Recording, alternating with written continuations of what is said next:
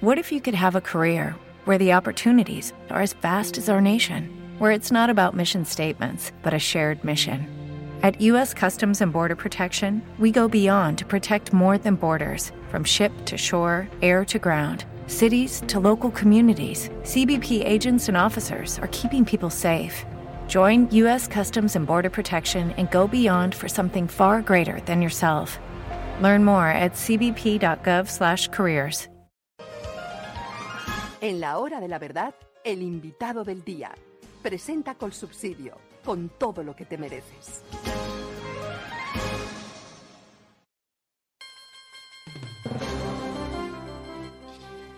Senadora María Fernanda Cabal, líder de la oposición al gobierno que ya entendemos absolutamente ilegítimo de Gustavo Petro, bienvenida, muy buenos días. Muy buenos días de nuevo a su programa, doctor Londoño. Aquí nosotros eh, vigilantes de todo lo que está sucediendo, que esto, como me lo decía eh, una compañera que escuchó toda la audiencia ayer, parece una película de Netflix, pero tristemente es la película que vivimos en Colombia.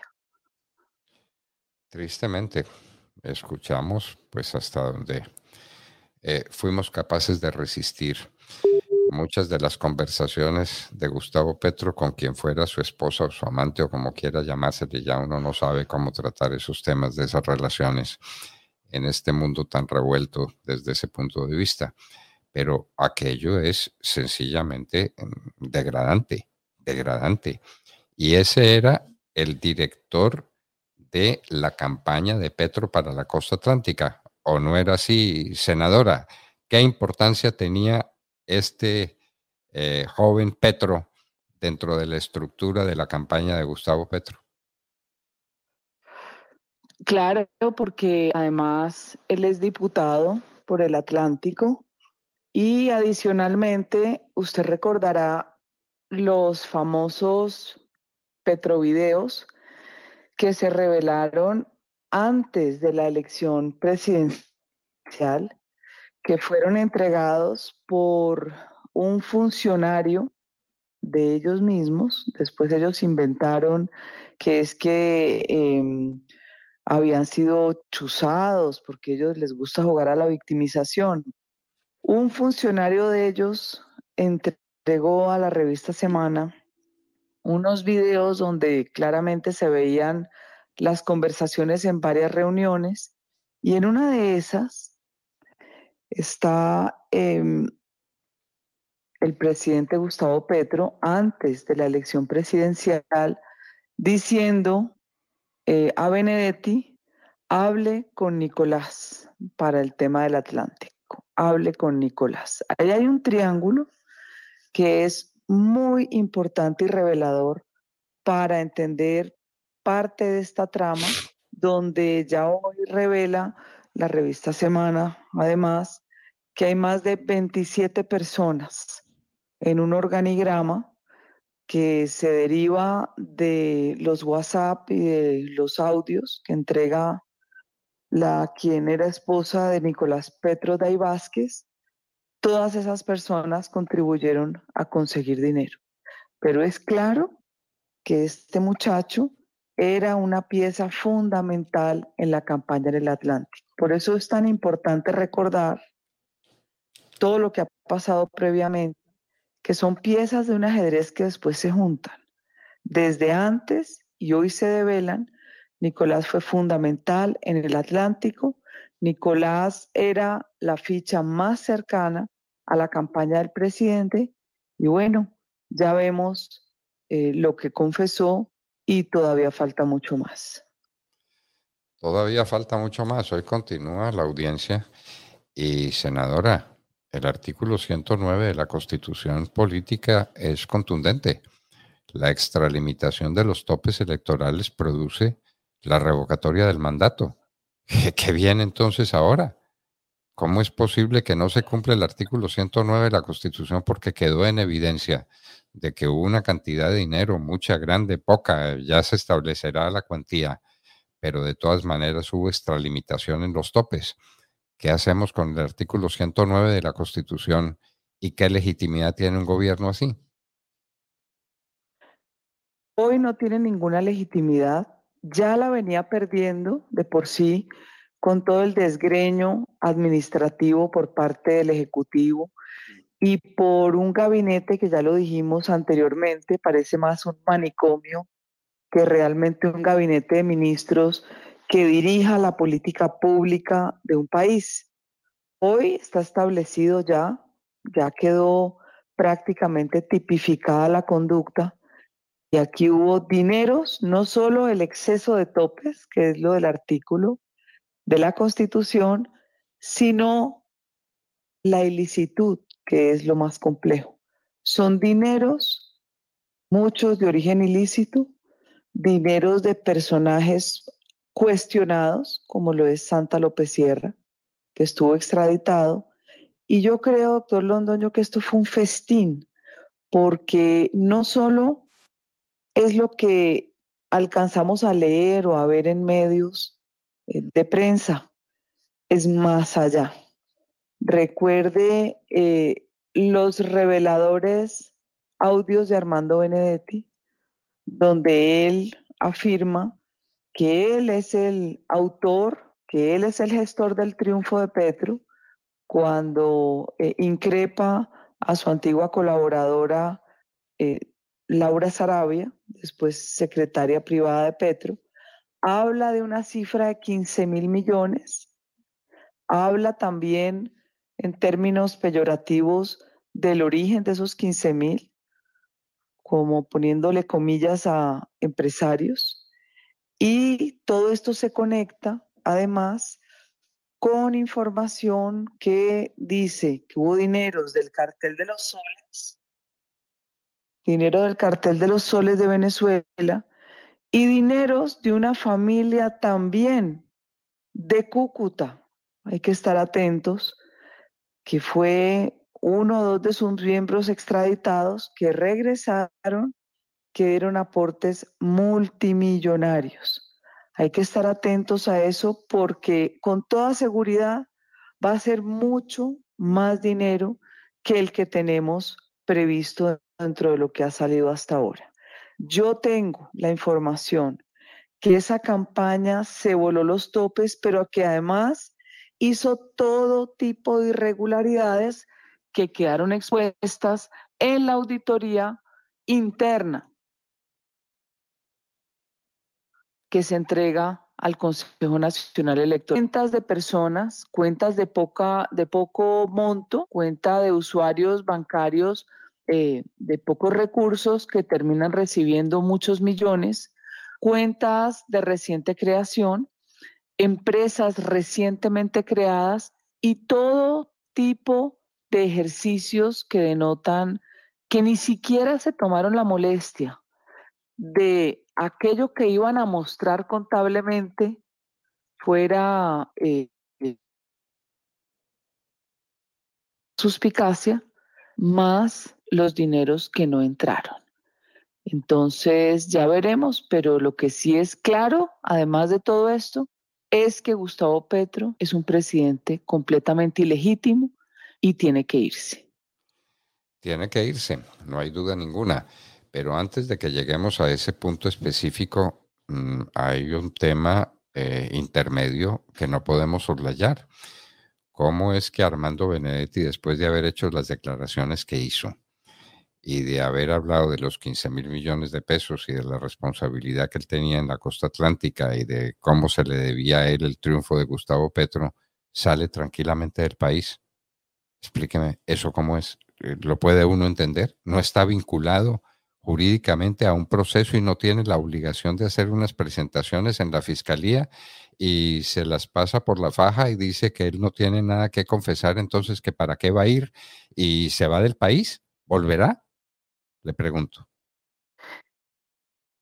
Recuerde que aquí hay personajes de la política que por la misma incapacidad del Estado la corrupción propia de los entes de control son completamente desafiantes frente a la institucionalidad.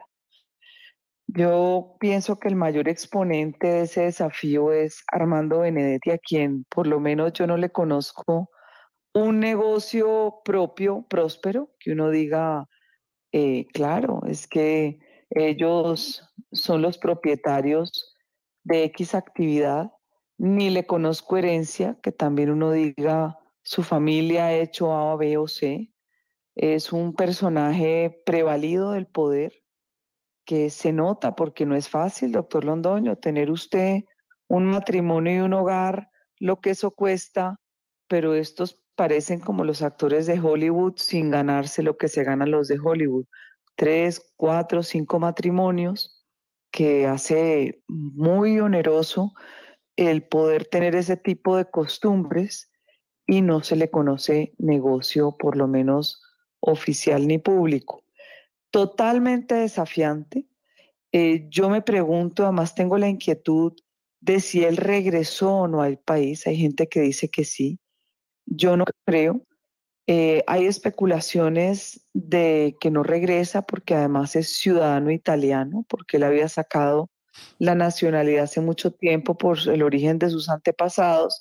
Y él es, como lo dije yo eh, en algunos medios, quien tiene la llave de varios candados, doctor Londoño la llave de varios candados, porque si la memoria eh, no nos falla, él fue además quien se anticipó en declaraciones donde después tampoco pasó nada respecto a los dineros de, de Odebrecht y la campaña de Juan Manuel Santos.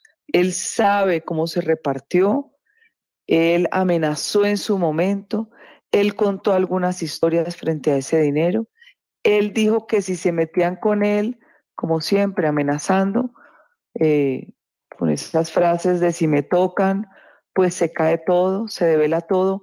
Y ahora ese tipo de actividades usuales en él las vemos en los audios de la campaña de Petro.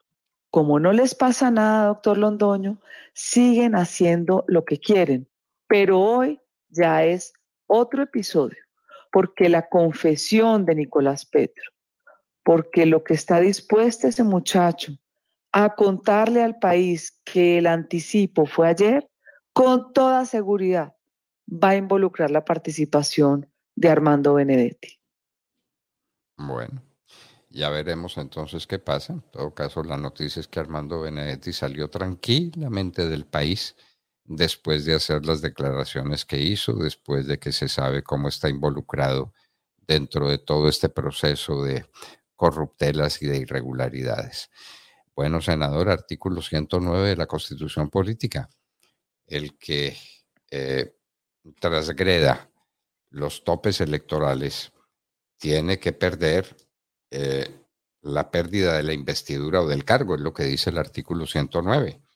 Y no hay duda ninguna no hay duda ninguna que para las elecciones el que eh, pase por encima de los topes electorales la campaña, eso significa la pérdida de la investidura o del cargo. ¿Qué va a hacer el Congreso de la República? ¿Cuándo empieza ese proceso contra eh, el presidente eh, Gustavo Petro? Y si, y si las fuerzas se van a unir, además porque tienen que hacerlo, porque el que no cumpla este artículo de la Constitución prevarica y se tiene que ir para la cárcel. El que sin explicar por qué, y no hay explicación posible, vote por la permanencia de Gustavo Petro en la presidencia de la República está prevaricando. Entonces, ¿qué va a pasar, senadora? Tiene que darse el curso del juicio político. No puede esperar más. Por eso, doctor Londoño, hace tres días o dos que se elige eh, la mesa directiva de la comisión de acusaciones, hubo una puja interna. De pronto, eh, mucha gente pues no tiene por qué darse cuenta. Algo salió también, algo salió en medios, pero una puja y una pugna interna precisamente desde maniobras de la Casa de Nariño, con la intención de poner en la presidencia una persona llegada que pudiera frenar el curso de las investigaciones. Sé que perdió nuevamente eh, la puja del gobierno, como perdió la presidencia de Alexander López en la Comisión Primera Constitucional, donde eh, yo hago presencia junto con la senadora Paloma Valencia, o sea que esto no le va a quedar fácil al gobierno. Se tiene que iniciar, como lo dice la Constitución, y el público, el país, está vigilante. El país está escandalizado, repugnado, indignado y vigilante, como usted lo dice. Esto no puede pasar tranquilamente. Desde el proceso 8000 no veíamos nada parecido en escándalo. Y aquí pues no es Santiago Medina o no es Fernando Botero quienes van a recibir los eh, resultados negativos de esto, sino que es directamente el presidente de la República, Gustavo Petro, el que tiene que ser destituido por mandato del artículo 109 de la Constitución Nacional. Pues esperemos a ver qué ocurra, senadora, pero sin prisa, pero sin pausa, ¿no? Sin prisa, pero sin pausa, doctor Londoño. Además, todo el país presenció ayer la audiencia de Nicolás Petro y todo el país escuchó al fiscal Burgos repetir y concluir, en síntesis, cuál fue la confesión de ayer de Nicolás Petro. Nicolás Petro, que está dispuesto a repetirlo inclusive en la comisión de acusaciones, es lo que ha dicho, está dispuesto a todo. A él lo dejaron abandonado de la casa de Nariño, lo dejó abandonado su papá, que al parecer después quiso hablar con él cuando ya era demasiado tarde y no hay camino de retorno. No hay camino de retorno y ahora uno comprende por qué el equipo de defensa de Nicolás Petro se partió y renunció uno de sus representantes y quedó en poder de eh, un abogado que tiene que estar recomendando la colaboración con la fiscalía para salvar a su cliente, porque seguramente la fiscalía aplicará el principio de oportunidad, pero para el presidente de la República no vale principio de oportunidad en los términos del artículo 109 de la Constitución Política del país. Senadora María Fernanda Cabal, sin prisa, pero sin pausa el país está pendiente, el país no resiste más malas noticias, ni tolera más corrupción, ni acepta que se degrade de esta manera la dignidad de la imagen presidencial. Senadora, muchísimas gracias por acompañarnos en la hora de la verdad. Muchas gracias, doctor Londoño. Bueno, la escucharon, ¿no es cierto? La senadora clave de la oposición política esto apenas comienza. Esto va para el Congreso de la República, para la Comisión de Acusaciones de la Cámara de Representantes. Pues cualquiera puede imaginar cuáles van a ser las presiones, los halagos, lo que se haga con la comisión, como lo que se hizo en el proceso 8000 por parte de Ernesto Samper, que ahora pues da clases de moral política y condena al que quiera condenar tendrá tan mala memoria el pueblo colombiano con respecto a estos acontecimientos como la ha tenido respecto del proceso 8000? Ya lo veremos. María Fernanda Cabal, senadora de la República, quien comanda la oposición política a Gustavo Petro, estaba con nosotros en la hora de la verdad. 6 de la mañana, 30 minutos. Prepárate para alcanzar tus metas con los cursos sin costo que Colsubsidio tiene para ti. Fortalece tu perfil laboral y adquiere nuevas competencias con los más de 50 cursos en tecnología, salud, turismo, idiomas y más. Conoce todo nuestro portafolio de cursos e inscríbete en www.colsubsidio.com. Aplican términos y condiciones. Colsubsidio, vigilado supersubsidio.